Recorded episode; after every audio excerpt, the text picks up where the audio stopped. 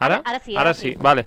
És una mica raro perquè em, em sents per, per no em veus i em veus per, per no em sents. Sí.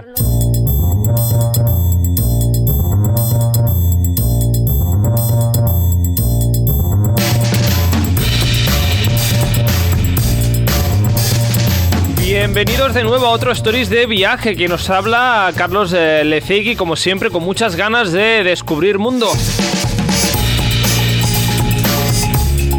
Porque viajes es una de las temáticas de este programa de Radio Castellar que cambia de temática cada vez que se emite y después de Eurovisión, de cine, series y de cocina, toca de nuevo charlar, pues eso, de viajar. Y muy contento hoy de saludar, y voy a decirlo otra vez que no sé ni hablar, y muy contento hoy de saludar de nuevo a Gloria Rivas, benvinguda de nou, ¿qué tal, cómo estás? Hola, Carlos, què tal? Com estàs? Molt bé, molt bé. Per aquí molt bé. Uh, per aquí no hem viatjat tant com tu. Bueno, tampoc ha sigut tant. Bueno, a veure... Encara no s'ha acabat l'any, Carlos. I encara no s'ha acabat l'any, és a dir, bueno, encara, aún todavía me queda, eh? no, no me cortes las encara queda alas. alguna coseta queda per fer. Sí, sí, Bueno, uh, tot planejat per això, pel proper viatge o no? Sí, sí, sí, ja està tot tancat, ja ho tenim tot, o sigui que només falta agafar l'avió i marxar. I marxar, i marxar. Pues, uh, pues uh, nosaltres marxem per això, Sí, no? Directament. Uh, avui ens, fem, uh, ens, ens convides a fer una volta per on? us convido a fer una volta històrica per Varsòvia. Ah, Varsòvia. Per què has escollit Varsòvia? Mira, eh, Varsòvia, he estat aquest any, vale? aquest any a l'estiu he fet un road trip per, per Polònia Uh -huh. i Varsòvia jo ja la coneixia prèviament perquè havia estat a, farà uns 4 o 5 anys, una Setmana Santa. I vam tornar a Varsòvia i tal, i he pensat, dic, mira, dic, en comptes de portar-vos a veure les coses més típiques de la ciutat, que seria una història convencional, doncs anirem a veure un fet històric que va ocórrer a Varsòvia i que ho podeu veure, o ho podeu viure inclús si esteu al mes d'agost a, a la capital. Ui, no, no ens avancis uh, temàtica No encara, uh, així que, bueno, avui per això, doncs això anem a, a Varsòvia. Participa al programa a través del nostre Instagram, contesta les enquestes, esbrina de què parlarem als propers programes i envia'ns la teva opinió. Segueix-nos a stories.radiocastellà.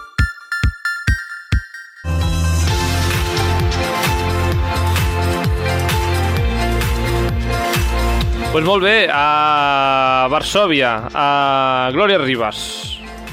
Sí, Doncs pues vinga, a Varsòvia. Ah, no sé si té, en aquest cas, vol directe des de Barcelona. Sí, tens vol directe des de Barcelona. Hi ha dos aeroports, vale? un el tens a uns 20 minuts en cotxe de, de lo que seria el centre de la ciutat, que seria Mhm. l'aeroport principal. I després en tens una, una hora i mitja, una cosa així, a una ciutat que queda una miqueta més lluny, que és Modlin, i aquesta ciutat és on volen els vols low cost, vale? que seria, doncs, per exemple, Ryanair o EasyJet, coses així. Sobretot vola eh, Ryanair. Uh -huh. I Um... um, o sigui que està molt ben comunicat això anava a dir, eh, està, està lluny, però està ben comunicat, és fàcil d'arribar, sí, a sí, més. Sí, sí, està ben comunicat, inclús amb el... Si agafes un taxi tampoc és que et surti massa, massa car. Uh Mhm. -huh. que tens facilitats per poder arribar al centre de la ciutat. Bueno, eh, i són vols més o menys baratos, entenc jo, eh? No, no, és, Sí, una, eh, no sí. és una ciutat eh, típicament turística, tampoc. No, no, no, no és, és, és turística perquè Mm. és la capital del país, però que bueno, pots trobar ofertes. A més a més, Polònia, si vols anar a qualsevol altre punt, tens diferents aeroports principals, per la qual cosa, si no vas a Varsòvia, pots anar, una, anar amb, amb qualsevol altre, que també pots trobar ofertes. Ens queda un dia, per això, la, la, la cosa de fer una ruta per Polònia. Sí, sí, sí, sí, un dia parlarem de, del que jo he fet aquest any. Ho vam fer ja? No, Polònia no. No hem fet a No, principi d'aquesta que no. temporada? No hem començat per Polònia? No, ¿No vam fer ruta temporada por no. Ay, no, sé, no, bueno, no, me- lo he soñado, lo he soñado, no sé, eh, me imagino cosas. Bueno, Varsòvia, uh, comentaves que uh, dos aeroports, un més cèntric, un més a prop de la ciutat i un altre més lluny, on va les low cost. Alguna cosa que hàgim de saber abans de viatjar, d'agafar el vol? O això és tot? Això és tot. Aviam, ara en temps de coronavirus, doncs el que faran és omplir un formulari per entrar al país. No te'l demanen en qualsevol, en qualsevol moment, no te'l demanen. O sigui, tu arribes a, a Varsòvia, et demanaran el certificat de vacunació i ja pots accedir al país sense cap mena de problema. Vale? Mhm. Però ells et volen tenir registrat aviam on- d'on provens i tal. Però Va, bueno, això el fas, vale. el fas per internet. En el blog trobareu un post que està tot explicat, així és que no hi ha cap mena de problema. Mm. Tot ara canvia tan, tan ràpid pel tema de, de mesures anticovid i de més que lo millor al final és eh, visitar les eh, pàgines web oficials, La, la, la mireu... web oficial del país i simplement o buscar el que parlàvem l'altre dia amb la Verònica, no? Buscar Mhm. com entrar a o quins són els requisits per poder entrar a Polònia i allà trobaràs una sèrie de, de webs que t'ho diuen. Doncs pues vinga, què, què podem fer a Varsòvia? A, Vars Digues, a digues. Varsòvia es poden fer moltes, moltes, moltes coses. Vale? Què passa? Que el, normalment la gent prefereix anar a Cracòvia perquè durant molt temps va ser la capital del país. Varsòvia també ha estat bastant, ara ho parlarem, no? ha estat bastant eh, derruïda després de la Segona Guerra Mundial i no es conserven tants edificis originals. Ara parlarem de com es conserven els edificis, eh? i molta gent prefereix anar a, a Cracòvia que no pas a Varsòvia. Personalment, a mi m'agrada molt Varsòvia. Té un punt així trist, entre cometes, que a mi m'atrau. ¿vale? I, I és això, és el que us deia, no? que Varsòvia va ser una de les ciutats que va patir més estralls després de la Segona Guerra Mundial i és un, l'itinerari que jo us vull recomanar és per veure eh, punts de, de per què es va destruir aquesta, aquesta capital. Uh -huh. um, no sé si ens has de fer primer una classe express de història de Varsòvia. Res, serà una cosa molt, molt ràpida. ¿vale? Sí, digues. La ciutat es va destruir uh, després de l'alçament de la ciutat enfront de les tropes nazis. ¿vale? I és un fet històric que es diu el alzamiento de Varsòvia. Uh -huh. Uh, això es va passar durant l'ocupació alemanya de Varsòvia entre l'1 d'agost i el 2 d'octubre de 1944, d'acord? Això va ser un, un alçament planificat per l'exèrcit nacional per a poder alliberar Polònia abans que l'alliberés l'exèrcit o la Unió Soviètica. ¿vale? Què passa? Que les tropes polaques van resistir durant 63 dies, però eh, al final van dir que ja no, no, no s'aguantava, aquest alçament no s'aguantava per enlloc. Què va passar al final? Quin son va ser el resultat d'aquest alçament? Doncs que van morir 250.000 persones civils i a més a més va haver-hi una destrucció de més del 85% de la ciutat. Uh. És bastant heavy, és Sí, bastant sí. heavy. I, i um, és molt interessant poder fer aquest recorregut per la ciutat i ficar-te dintre d'aquest fet històric, perquè normalment no es coneix, però és, és molt, molt, molt interessant.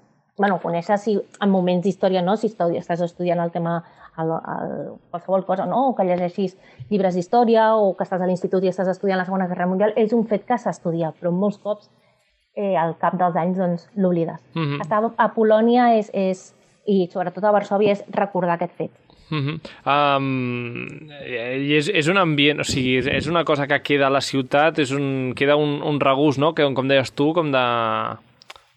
Sí, no sé, melancòlic, sí, sigui, no sé si melancòlic la o ci- trist o no sé. Sí, però tu passeges per la ciutat i no et dones compte de què ha passat tot això.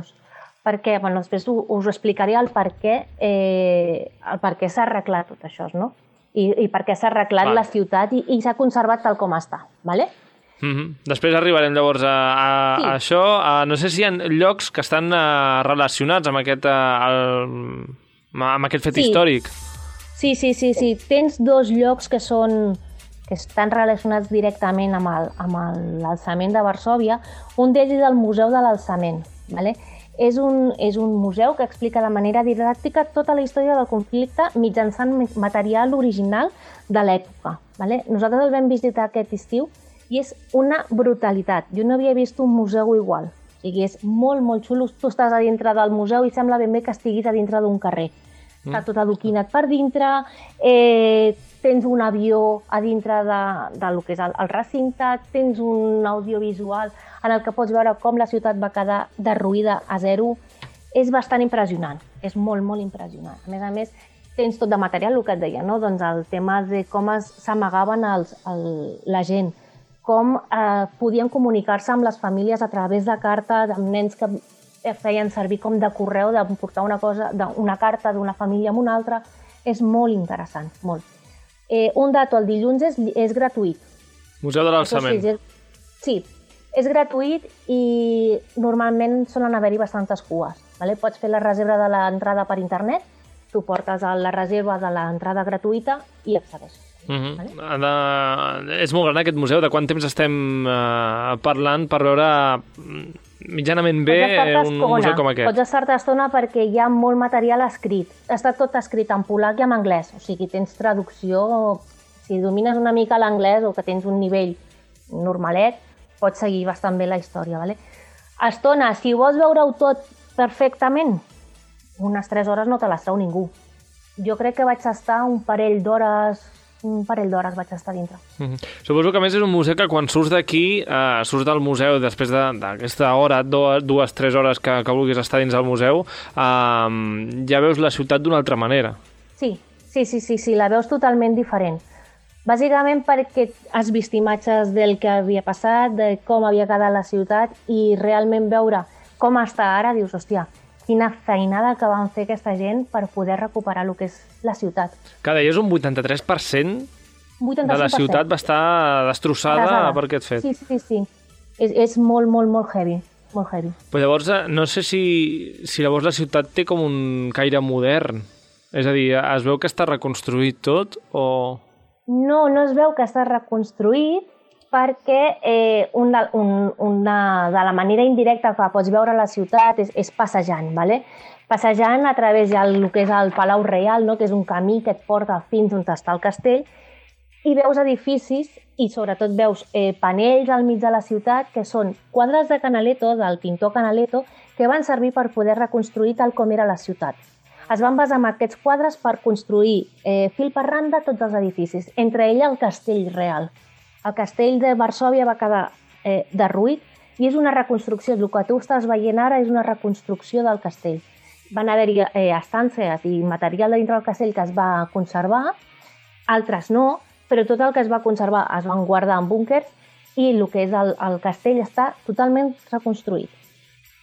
Llavors, eh, molta part de, important de la ciutat de Varsovia és relativament nova. Sí, relativament no? nova, clar. A partir del 1944 va ser, bueno, el 45 va ser quan va acabar la guerra, doncs calcula. I que no fa massa temps que està un altre cop d'en peus. Uh -huh. um, a part del Museu de l'Alçament, uh, m'has xivat també que, que hi ha un monument Sí, hi ha el monument de l'alçament. ¿vale? És un monument de bronze que està creat per commemorar els, els herois de l'alçament. I es veuen diferents eh, soldats en posició de defensa, ¿vale?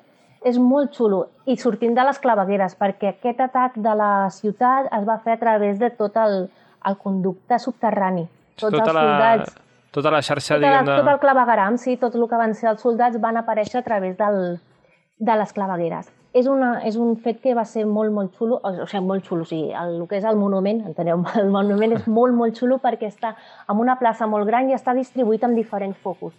I és molt guai. És mm. molt, molt interessant. Dins la mateixa plaça, eh, per això? Sí, sí, sí, dins de la mateixa plaça estan distribuïts en diferents punts i, i està molt xulo. La plaça has dit que es diu... Uh... Ostres, espera't, no. no la tinc aquí ara mateix el nom. Bueno, sí, o sigui, Monument de l'Alçament. Està just davant de l'església de l'exèrcit polac. Uh -huh. Una església dedicada a l'exèrcit polac que està just davant. Relativament al centre, entenc. Sí, sí, sí, sí, està al costat del centre. I si busqueu Monument de l'Alçament, us surt. Uh -huh. um, llavors, uh, per, per Varsovia, sobretot, passejar, um, a més de visitar sí. potser aquest museu i aquest uh, monument de l'alçament, doncs, sí, uh, passejar, passejar i, i veure com aquests quadres han servit per reconstruir Exacte, la per ciutat. per poder reconstruir-ho. Sí, jo us dic, jo el que faria seria agafar tot el, el, el camí reial, que és el que et porta fins al castell. Després tens la zona del mercat, de la plaça, l'antiga plaça del mercat, una zona que hi havia la barbacana, que era la defensa i les muralles, i és molt xulo, és molt xula aquesta zona. Castell, eh, muralles... Sí. Bastant... Sí, sí, sí, sí. Uh, aquest Està rotllo, diguem, té Varsovia, és que, que no, sí.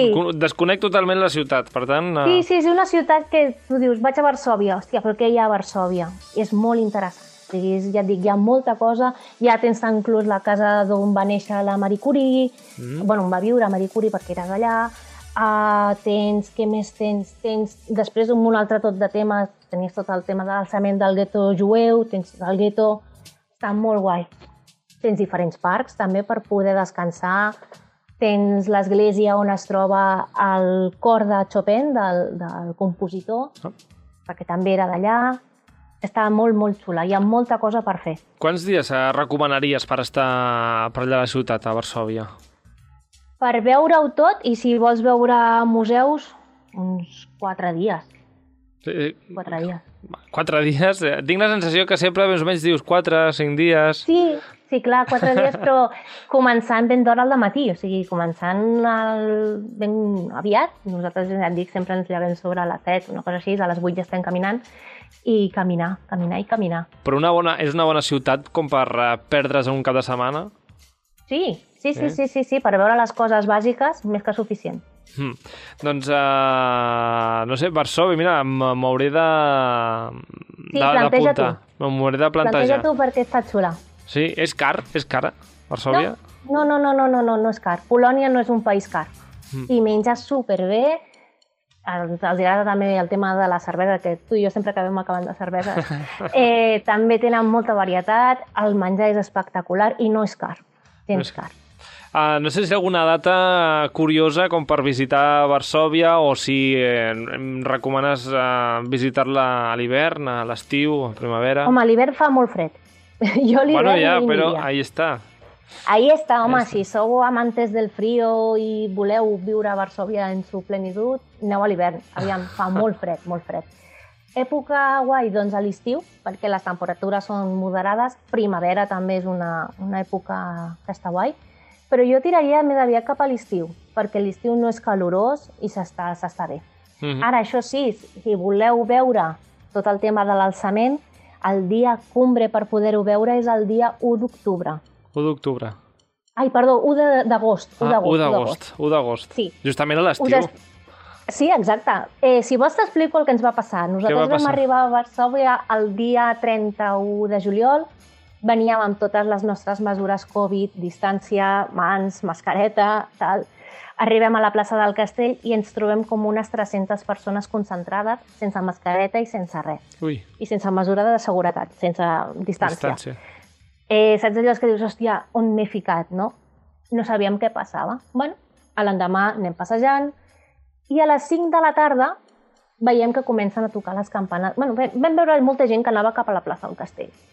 Veiem que comencen a tocar les campanes de la catedral i tothom estava, estigués on estigués, si estigués treballant, passejant, amb la família, es van quedar parats durant un minut, rotllo estàtua, o, saps allò, el manequin, el, Sí. aquell challenge que es Ah, feien que, del que rotllo et maniquí. quedaves amb maniquí així parat eh, fins que algú sí, feia sense- alguna cosa. Sense quedar-se com pose, però es van quedar tothom parats durant un minut.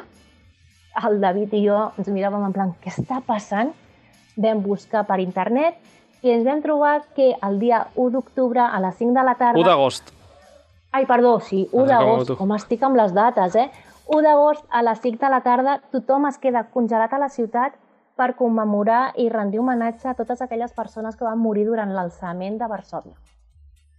És una cosa que se't posen els pèls de punta perquè, ja et dic, tothom es queda parat, tothom està en silenci i flipes, saps? Perquè dius, què està passant?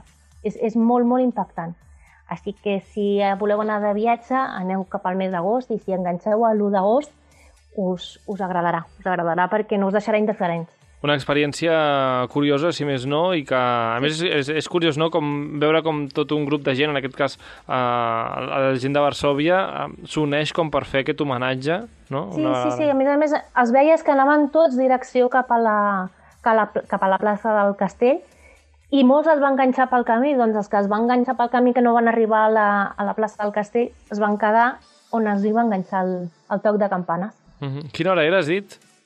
A les 5 de la tarda. A les 5 de la tarda. Uh, perfecte, doncs mira, ens ho apuntem. Si algú va a Barcelona l'1 d'agost i està allà a les 5 de la tarda, que no s'espanti, que és el No, que et va no, passar que tu, no us que suposo que vas pensar què està passant aquí, eh, m'estan Sí, sí, sí, et dic, és que a més a més, clar, vam buscar què passa, tanta gent, banderes per tot arreu, gent de festa, i dèiem, què passa, no?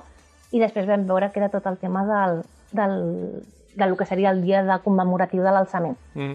A més que, clar, és un fet històric que més o menys està, a, diguem, relativament a, a prop de, de l'actualitat i, i suposo que això, sempre hi ha algun avi o algun Mhm. pare o mare que t'ho ha explicat de primera mà, Sí, no? O, bueno, sí, sí, sí.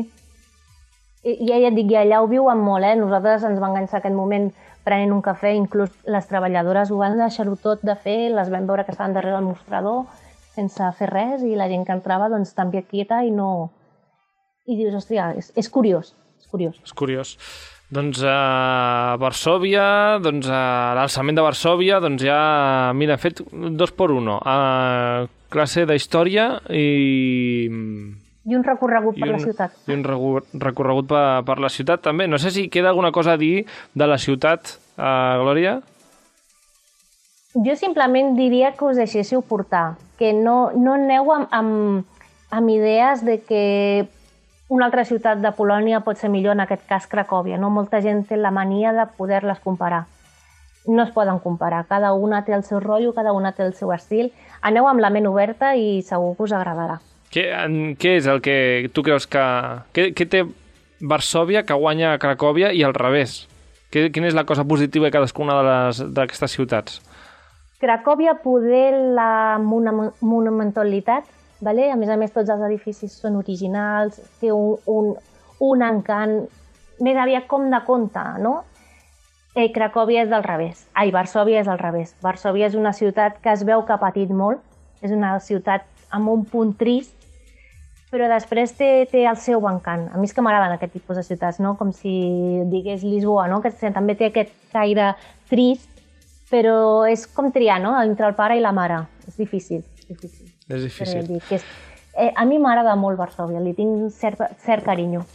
Ciudades tristes por Gloria Rivas, a Varsòvia... Sí, mira, també podem fer un, un stories de ciudades tristes. Ciudades tristes, Varsòvia, Lisboa... Jo Lisboa no veig gens eh, trist, no sé. Bueno, Sí, però té aquesta gran melancolia, té un punt, no? bueno, bueno, va, te lo compro. No sé, clar, jo vaig anar, jo vaig anar a Lisboa a, quan era Eurovisió i clar, tot allò Ah. era festa, no havia nada triste. Bé, bueno. allò era ja... Eso era... No, de triste no havia nada. Bueno, en fi, uh, fins aquí el programa d'avui, Varsòvia, uh, Alçament de Varsòvia i Ciudades Tristes, de, por Gloria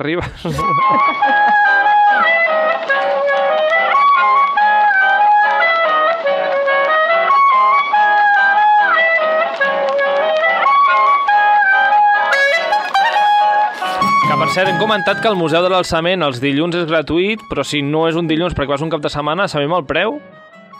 Mm, No el recordo, potser són uns 6 euros No és- por ahí. Això sí, eh, hem dit que és gratuït. Jo vaig anar el dia després de l'alçament, o sigui, vaig anar-hi el 2 de- d'agost. Les cues, clar, imaginem que a part de ser gratuït, la gent estava amb tot el tema de la festa i del, de, de, de l'aniversari i estava, però vaig fer com hora i 45, dues hores de cua per poder entrar. Ui, déu nhi O sigui, que aneu amb paciència. Si nosaltres perquè no ho sabíem, si no haguéssim comprat l'entrada o si haguéssim fet la reserva per internet i l'haguéssim portat. En tema d'entrades i museus, eh, avui en dia gairebé és eh, millor ja comprar-la per internet, ja vas amb l'entrada feta, tens la teva hora Exacte, sí. i passes Sí, directament. sí, sí. Nosaltres va ser per desconeixement, perquè ja dic, no sabíem ni que era gratuït, ni que hi hauria tantíssima gent, ni que va ser el dia després del, de l'aniversari. Així- Si no, ho haguéssim fet. Ja sabeu, museus, monuments, eh, castells, eh, palaus, eh, tot això. si podeu planificar, com que mejor. Bueno, en fi, Sí, sí. sí no, Glòria? I tant. I tant. doncs uh, Glòria Ribas, que no ho hem dit, a la Maneta de Glo, la podeu seguir a la Maneta de Glo, al seu blog i al seu Instagram. Uh, on, on marxaves ara? Doncs ara, al mes de desembre, me'n vaig a Irlanda. A Irlanda. A la Irlanda, meva. Sí, sí, tornem a Irlanda, tornem. Torneu a Irlanda. Doncs ja, ja m'explicaràs a la tornada, a veure què tal Irlanda, què tal el fred. Aviam el fred, aviam quin temps el tinc. Aviam el fred, perquè Irlanda al desembre ets molt valenta. Uh, en fi, Glòria Ribas, ens veiem la- d'aquí unes setmanes. Apa, que vagi Molt bé. bé. Adéu. Ens veiem. Ciao. Adéu.